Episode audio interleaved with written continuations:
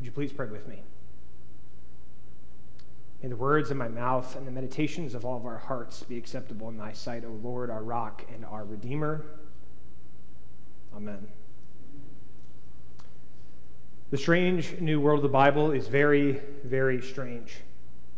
It constantly subverts all of our expectations, no matter how many times we come to it. It reveals things about ourselves that we didn't even know about ourselves, and it points to an ever present reality that runs counter to everything we think we know. So, hear me when I tell you Jacob is the absolute worst. I mean, there is just nothing good about this guy. Now, we know plenty of figures from Scripture, and they've all got their problems. Nobody's perfect, but Jacob is a loser just an unmitigated disaster. Before he's even born, he wrestles against his twin brother Esau in the womb, which is a perfect foreshadowing of his life to come. And even when Esau is born, born first, he comes out with his twin brother grabbing at his leg. So his parents name their second born child Jacob. And do you know what Jacob means? It means heel grabber. What kind of name is heel grabber? he will come to be the one who is a hustler, a scoundrel, a liar, a cheat, a fool, the faithless son of Isaac and Rebekah. He is a heel grabber. So, long story short, two decades before the infamous battle royale by the banks of the Jabbok River, Jacob swindles his brother Esau out of his birthright. Esau, he's red, he's hairy, that's what his name means. And he is the firstborn. He is every parent's dream. He is the one who goes out into the field. He hunts for the whole family. He does everything he's asked to do. And one day, after he's been out in the fields for hours upon hours with hunger, he comes home with all this food, and his brother Jacob has been making some chili. See? And Jacob he's sitting there making the chili, and, and Esau comes in. He says, Brother of mine, I am so hungry. Please give me some of that chili that you've been making. Now, does Jacob willingly hand over the chili to his brother, his twin brother, the one who has done everything for the family, who's earned more of his keep than Jacob has? Does he give it to his brother? No. He prepares a plate. He lets the scent waft into his brother's nose, and he says, Hey, Esau, I'll give you some of this chili, but you have to give me your birthright in return. And Esau, like I said, he's famished from working for the family. He willingly agrees because what good is a birthright in comparison with the deep hunger you might feel in your belly? But it doesn't even stop there. Because later, Isaac, in his old age, the father, his eyes are weary. He's, he's poor of sight, poor of health. He's near death. He asks Esau to come and to receive his blessing, aka, it's time, son, for you to get your inheritance. And you're the firstborn, which means you get everything. Isaac wants to pass on all of his wealth and all of his land and all of his possessions. Esau, come bring me some of my favorite food that I might hand over the goods to the family. But the heel grabber, the heel grabber is quick to grab the heel. He walks in himself with the aforementioned food. He boldly lies to his father. He covers himself in fur to appear hairier like Esau. He leans forward to receive the kiss that conveys everything, and he takes it without an inch of remorse. So, for those of you keeping score, that's three of the Ten Commandments broken in as many verses. Now, what's Esau's response to his heel grabbing brother, heel grabbing his blessing? He says, I'm going to kill you. And Jacob has to flee for his life. Jacob becomes a stranger in a strange land. He's wandering about, and during this time, as Eric mentioned, he has a dream a dream from God. He is sleeping on a rock. And in the dream, in the vision, he sees a ladder coming down from the heavens, and there are angels that are going up and down the ladder. And he hears the Lord say, Jacob, I am with you, and know that I will never, ever leave you, which considering what has just happened and what's about to happen, sounds more like a threat than it sounds like a promise. When Jacob wakes up from the dream, he makes an altar to the Lord, and it says he's afraid. His fear leads him to prayer. Does he pray for forgiveness?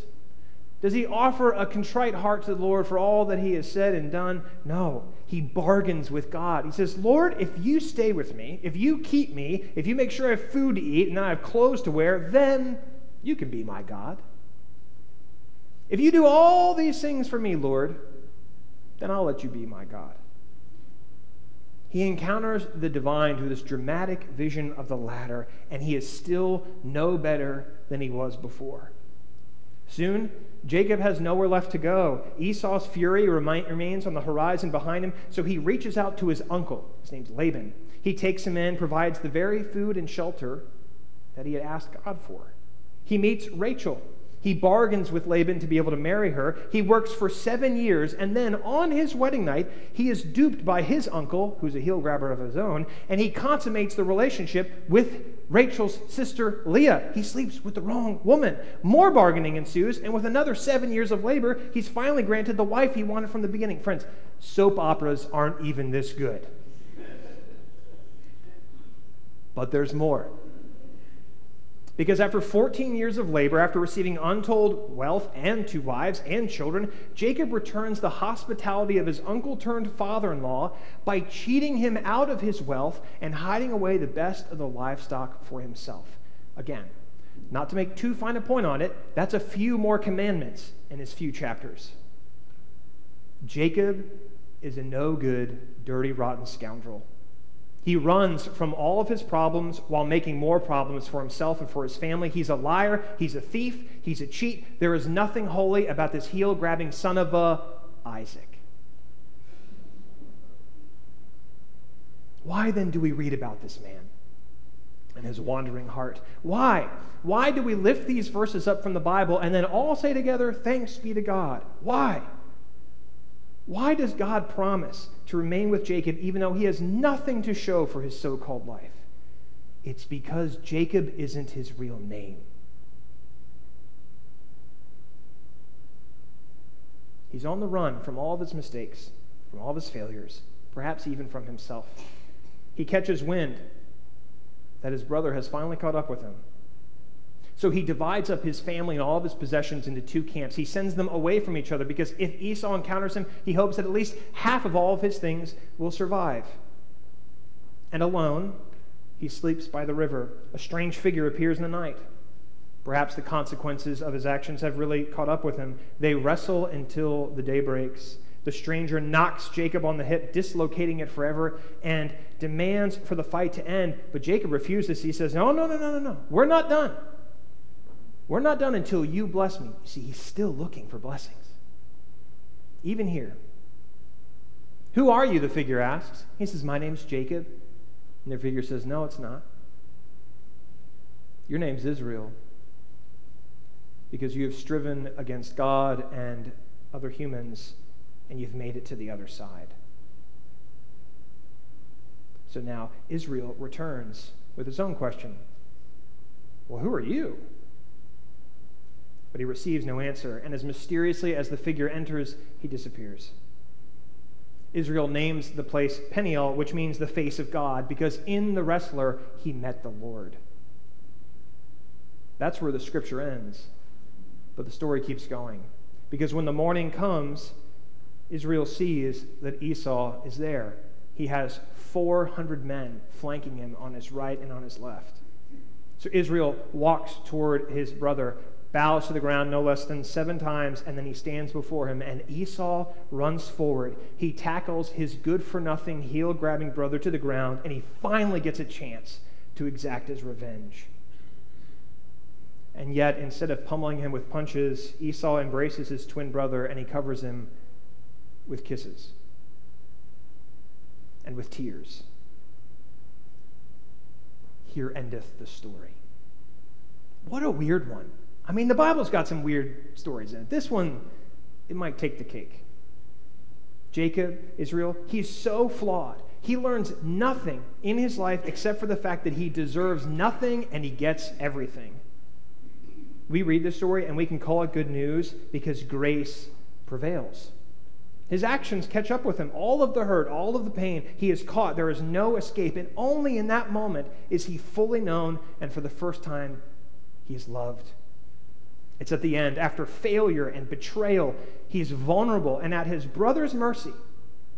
And he discovers an acceptance which he never could have earned and never would have deserved. Which, oddly enough, leads us backward in the story slightly. Decades before this battle royale at the river, Long before he had a taste of forgiveness, he had that vision, he had that dream of the ladder reaching into the sky. Israel knows, after all is said and done, that God is indeed at the end of that ladder. But more importantly, now he knows that the good news, the gospel, is not that God is up there waiting for him to finally figure it all out. Instead, God comes down the ladder to meet him exactly where he is. And he has the scars to prove it. The good news of the gospel for Israel, for each and every one of us, is that God meets us in our sins, not in our successes. Now, for some reason, we've got it in our heads that, like Jacob, we've got to do whatever it takes to win the battle we call life. We'll deceive our parents. We will lie to our spouses. We will betray our families. We will dig these deep pits from which we think we can escape, all while making everything worse and worse, while we think everything's getting better and better. We will make horrible decision, decisions and choices, all in the name of progress. But life, and in particular the life of faith, isn't about how we need to get good for God. It's about how God comes to us. And God's been doing it since the beginning. From Adam, Adam, where are you? To wrestling by the banks of the river, to the sleepy little town of Bethlehem. God comes to us. And when God comes to us, and we know who we really are, and we know what we've done, and we've left undone, and we expect to be clobbered with guilt, instead we get clobbered with grace years ago when I was serving a different church. I was sitting in my office one day, probably daydreaming about the sermon for Sunday. And a parishioner knocked on my door and she just invited herself to come sit down at the table.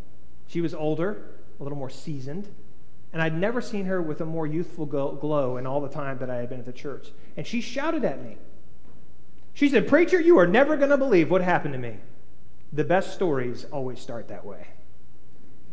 Preacher, you're never going to believe what happened to me. I said, Well, let's hear it. She said, You know how you keep preaching about forgiveness? Well, I don't know what happened, what came over me, but I finally decided that it was time for me to tell my husband that I cheated on him. I said, What preacher have you been listening to? she said, Well, now it was 30 years ago, and it was only once, and I never told nobody. But when we drove home from church last Sunday, as soon as we walked in the house, I told him the truth about what I'd done, with whom, and when. I said, Well, what happened next? She said, You're never going to believe it, preacher. I told him all I had done, and I waited. I waited for him to start hooting and hollering and raising hell. And you know what he said to me? He said, Honey, I know you cheated on me. I forgave you a long time ago. Can you believe the nerve of that man, preacher? Here I am carrying around this guilt all these years, and he forgave me a long time ago. Can you believe it? Can you believe it? The story of Jacob turned Israel, it captivates our hearts because it doesn't end according to the way that it's supposed to. Any good consumer of tales knows that Jacob is supposed to get his comeuppance, whether by violence enacted on him by his brother or judgment from God Almighty. He is nothing but a loser through and through, which means he's just like us.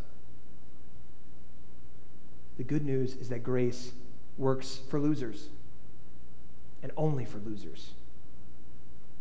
No matter how hard we try, and try hard we do, we can't save ourselves. We can't make ourselves right. We try all the time, though, and we usually make life one heck of a mess. But the Lord has a way of showing up and reminding us, all of us, that we are not as we ought to be, that we are, so to speak, up the creek without a paddle, that we do nothing, we deserve nothing, and yet God has given us everything. Because God forgives us. Can you believe it? The story of Israel. The forgiven heel grabber reminds us that God comes to us in our weariness, in our woundedness.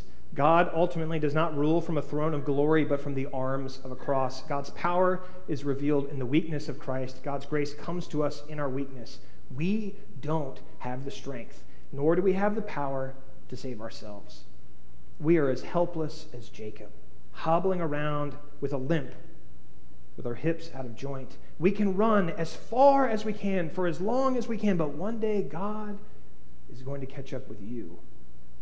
God is going to grab hold of you, and God is going to tell you your name. It's Israel. What kind of name is Israel?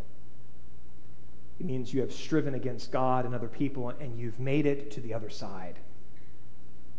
You are forgiven. Can you believe it? So I offer this to you in the name of the Father, the Son, and the Holy Spirit, one God now and forever.